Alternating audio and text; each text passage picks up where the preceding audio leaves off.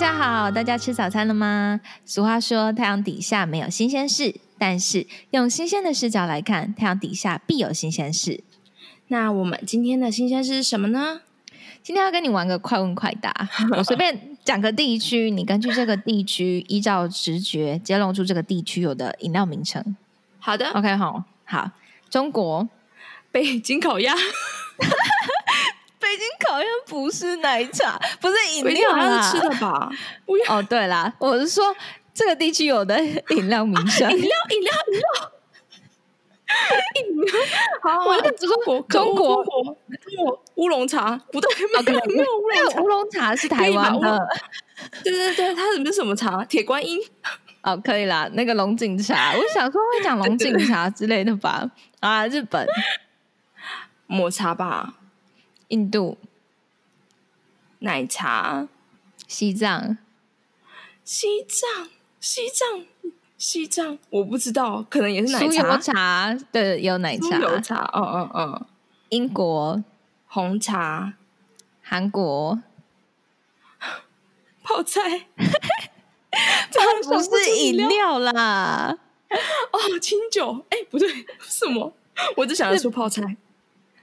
好像大家想到韩国就会想到泡菜，因为其实如果是我，啊我跟你也会做出一模一样的反应。因为韩剧就每一部无论如何都一定会有吃泡菜或相关产品的桥段，所以大家就会直接联想到泡菜，然后是蛮正常的。那台湾嘞？啊，台湾嘞？波霸奶茶吧。对，没错，台湾的波霸奶茶就是我们今天要讲的新鲜事。我是燕燕，我是 Alicia，跟我们一起听台湾吧。耶、yeah,，That's 台湾。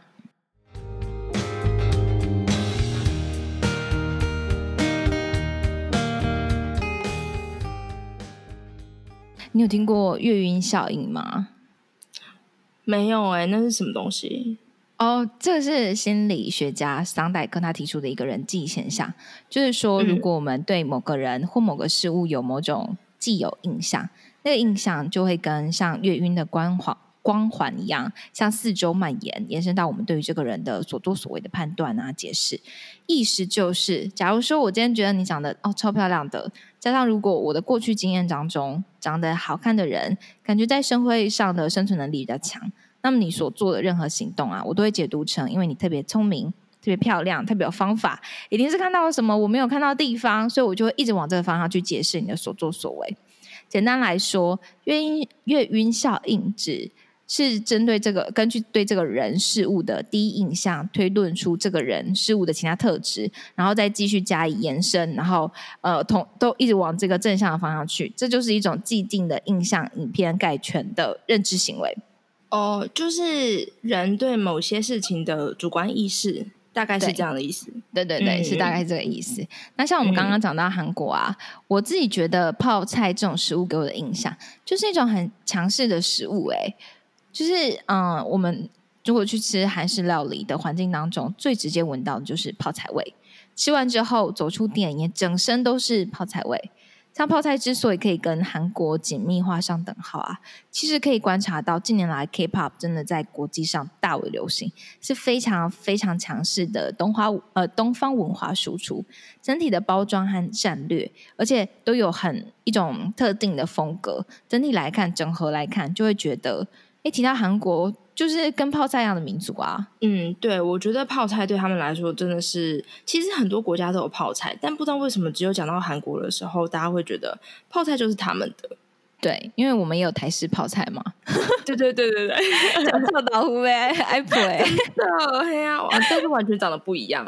嗯，对，可是人家就不会觉得台式泡菜到底有什么。对对对对，好，嗯那我们如果运用这一个连接的方式的话，像我们刚刚讲到日本的抹茶，你觉得嗯这个跟、呃这个民族会有什么？你会有什么印象的连接吗？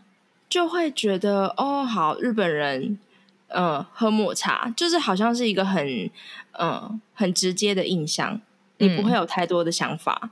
对，你只要看到抹茶，你就会说哦，好，日本来的，对，然然后后我自己还会觉得抹茶鸡蛋糕就来的。哦，对对对，就会觉得都是日本的。然后因为抹茶这个东西喝起来就有点，就是它有一种微微，它是清香，可是就会微的苦苦的，对。然后会觉得嗯有一点点距离，我觉得日本这个民族啊，也会给我一种距离感。哦，很深奥呢。那那英国英国红茶，英国红茶嘞，这个我就真的蛮比较有感觉。嗯，好好，因为毕竟日本人，我自己觉得啦，就是英国的奶茶通常是有甜的。嗯，我觉得这跟英国给我的感觉是一样的，就是它看起来是很呃，可能有一些华丽的历史，然后会有一些呃。我自己印象中可能会有一些皇宫的装饰，我觉得这跟奶茶就是它它有含甜的奶茶所展现出来的个性有点像。那像印度的印度奶茶呢？你会有什么样子的印象连接？我对印度的奶茶的连接最深刻的就是士林夜市。我跟你说，因为呢，士林夜市有一摊印度奶茶，真的是印度人在拉茶的。然后他是非常就是非常亲切的，然后他愿意跟所有的客人聊天，所以我当时对印度奶茶的印象非常深刻，就是来自这个印度人。哦，了解。所以现在看到这样子的奶茶，我觉得马上联想，哦，OK，是印度的。而且印度奶茶他们加了很多香料，就会对于因为印度的那个感觉啊，可能就从影视的感觉还是什么之类的，都会觉得那个国家充满了各式各样的气味。嗯，我觉得蛮像是那样，而且他们的奶茶就是味道很多又很甜，对，嗯，是不是这样？大方向看起来，其实奶茶的个性好像蛮能反映这个国家给这个世界的看法的。哎，那你觉得我们台湾的波霸奶茶有什么样的个性？这是一个好问题耶，我们可以用两个观点来看。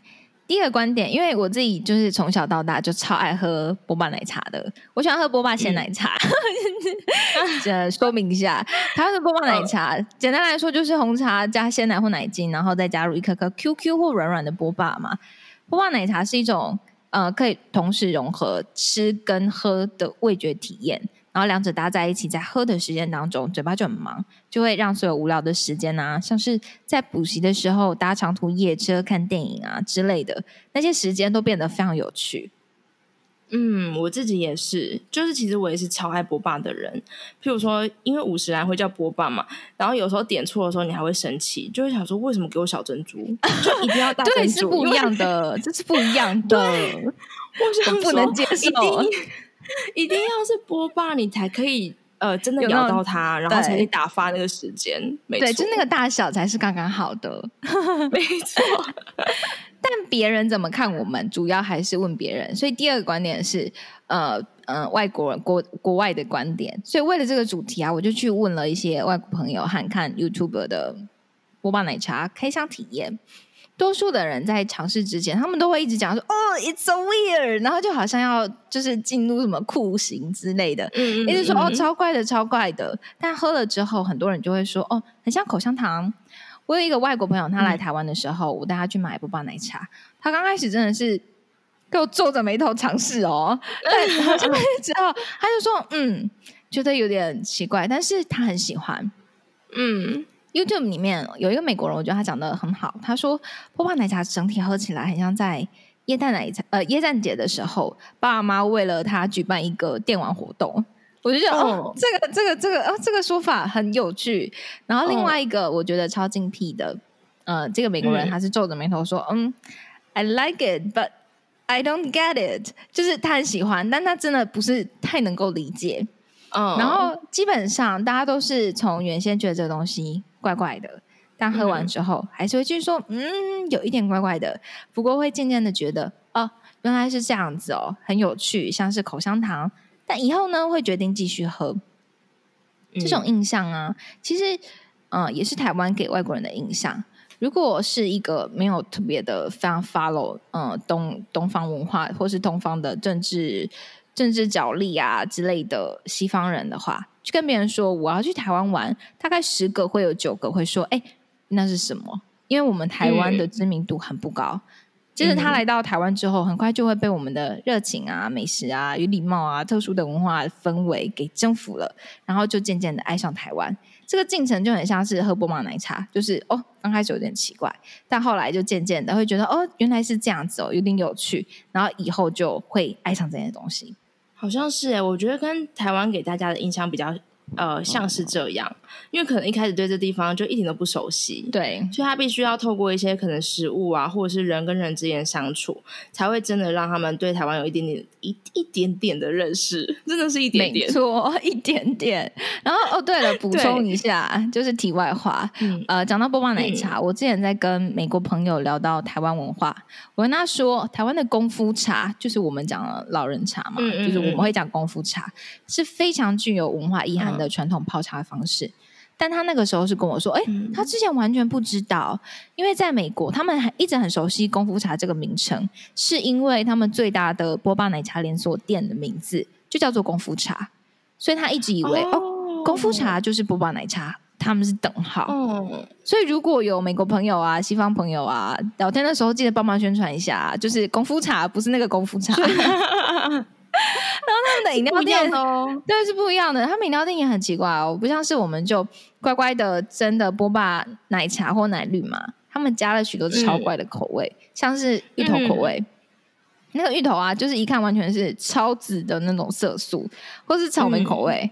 然后我最无法想象的就是看那个开箱的时候，我觉得超可怕。那个什么 Honey Do，什么甜瓜奶茶口味，那整杯看起来就是草绿色的，超恶我超受不了这东西的。就是你知道，呃，我在澳洲的时候有看到一些小朋友，他的爸爸妈妈们呢，都会买给他们，在超市就买得到那种一包一包小小小小小呃小小包的东西，然后他们呢就会把它做成冰沙，然后在冰沙上面就淋到淋那些酱。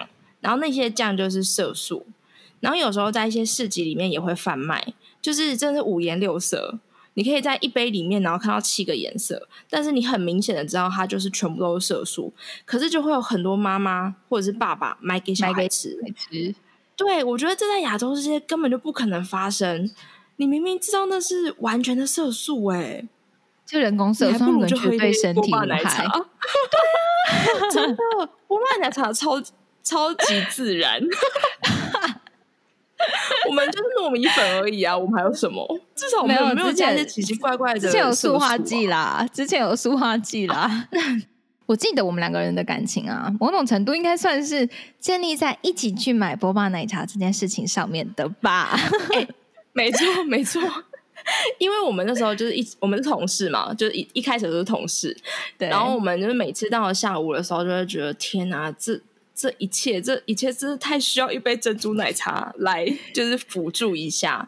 然后，因为我们每天要写很多气话，有时候就会卡住，就想说：“哦，天哪，好需要一个甜的，非常需要一个甜的。”可是每次想要甜的，就觉得。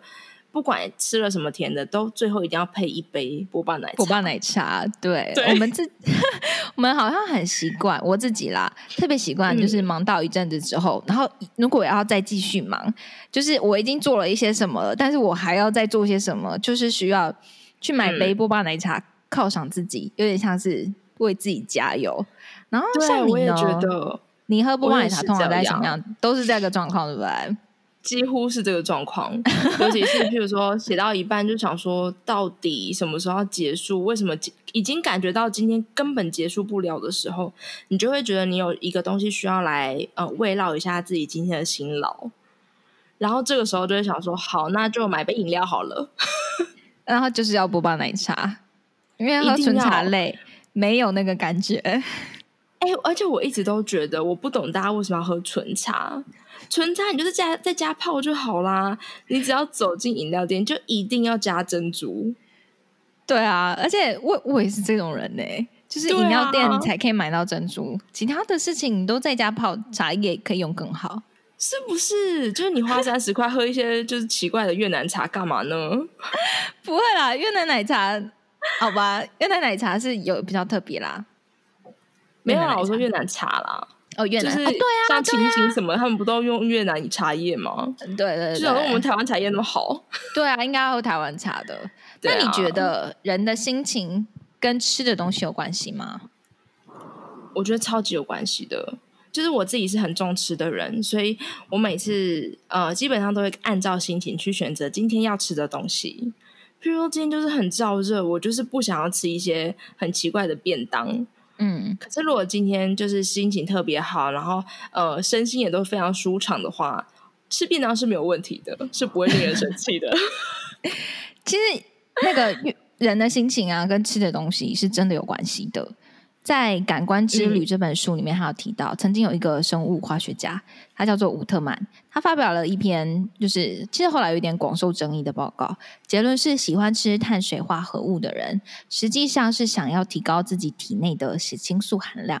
所以在实验当中，当人体的血清素含量就是透过药物啊提高之后，原本想要吃特呃碳水化合物那个心情，就会突然没有了。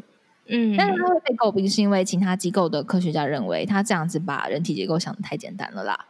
但后来，美国的国家心理健康学院的研究员发现，患有季节情绪失调，一到冬天就会抑郁，就是心情不好的人啊，在冬天就会非常非常的想要吃碳水化合物，因为这可以提振他们的情绪。另外一项研究也发现，像我们呢，对啊，超像的啊。然后戒烟者也会特别想要吃碳水化合物，就是有一种补偿的心态之类的。哦哦哦。所以照这个样子来推断，对碳水化合物的渴求，然后血清素的渴求啊，以及呃我们平复情绪的这个意图，这三者是。密不可分的，所以你有发现压力大的时候，我们就是特别想喝波霸奶茶吗？没错，都压力大的时候，只要是甜的都好。可是不知道为什么波霸奶茶喝的是一种情绪，对，它就是一种 无法取代的喝的。没错，那波不可以不可以难吃，我会生气。对。我觉得波霸是台湾人非常要求的东西，它好不好吃真的非常重要。对，一家饮料店能不能成功，就在看就是看它的波霸煮的好不好。对，没错。现在台湾的锅巴不仅封到美国，就是日本也超行嘛，然后就变出 莫名其妙的小甜超莫名，超莫名。但站在文化的角度，我其实是非常乐见其成的。哦，我觉得只要他们不要说波霸是他们的，我都可以。哦，对了哈，就是记得说是我们台湾的，没错。哎，就像是啊，光是台湾内部的波霸奶茶消耗量就超级惊人的。像经济经济部啦，经济部就有统计数据，就是台湾每一年每年呢就要卖掉十点二亿杯的首要奶茶，二亿杯，一杯超可怕，平均每超多，超可怕，对。平均每个人每年要喝下四十四杯，相当于你八天就要喝一杯。然后台湾人每年共喝下的这一一杯的珍珠奶茶，如果把空杯叠高，就相当于一千七百座的喜马拉雅山的高度，来回外太空可以两百五十次，超夸张的，真的是好夸张的。然后国际市场都改用那个环保杯啊，对对对，然后就是减低这个这个数据。然后这个夸张的这种程度啊，就是国际市场他们也预估波霸奶茶的市场会在二零二三年的时候会突破三十亿美金，就相当于八百八十二亿台币，超夸张的，好高哦哦！但是他说的是国际市场，我觉得国际市场国际市场好像是可以理解的。我觉得像台湾啊，因为就是政治形势的原因，然后地。呃，地位又很有点尴尬，在国际上的地位有点尴尬，就不像是韩国有大量的资金投入在文化输出这样子的方式上，也不像是美式文化背后有很丰厚的资源在支撑，在推广文化或者是呃让世界来认识文化，本来就是会比较困难一点，我自己觉得。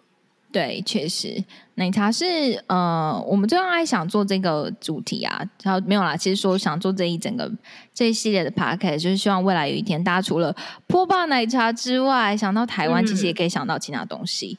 所以，我们 Yeah Last Taiwan 就是 这个节目，就是希望呃，能先让。大家先了解到说哦，我们日常生活当中，其实台湾人不止波霸奶茶，还有还有鸡蛋糕之类的小事情啊。嗯，就是我们在一点一滴的把这个我们的文化特色或文化美丽散播到全世界。嗯，所以现在看到波霸奶茶这么杰出的表现，就觉得哦非常欣慰诶。希望各个侨胞们都可以尽力在海外开出好喝的波霸奶茶，让我们用波霸奶茶对征服全世界吧。没错。对，而我们今天的这集就到这边结束了。欢迎大家上 IG 搜寻 “Yeah Last Taiwan”，就是 Y A L E T S T A I W A N。每周我们都会分享相关的有趣文化小知识，欢迎大家来留言或和我们分享，在听完本集内容之后的心得哦。没错，另外啊，我们的节目接下来会固定在每周八点零八分八秒播出。那我们下次见，下次见喽，拜拜，拜拜。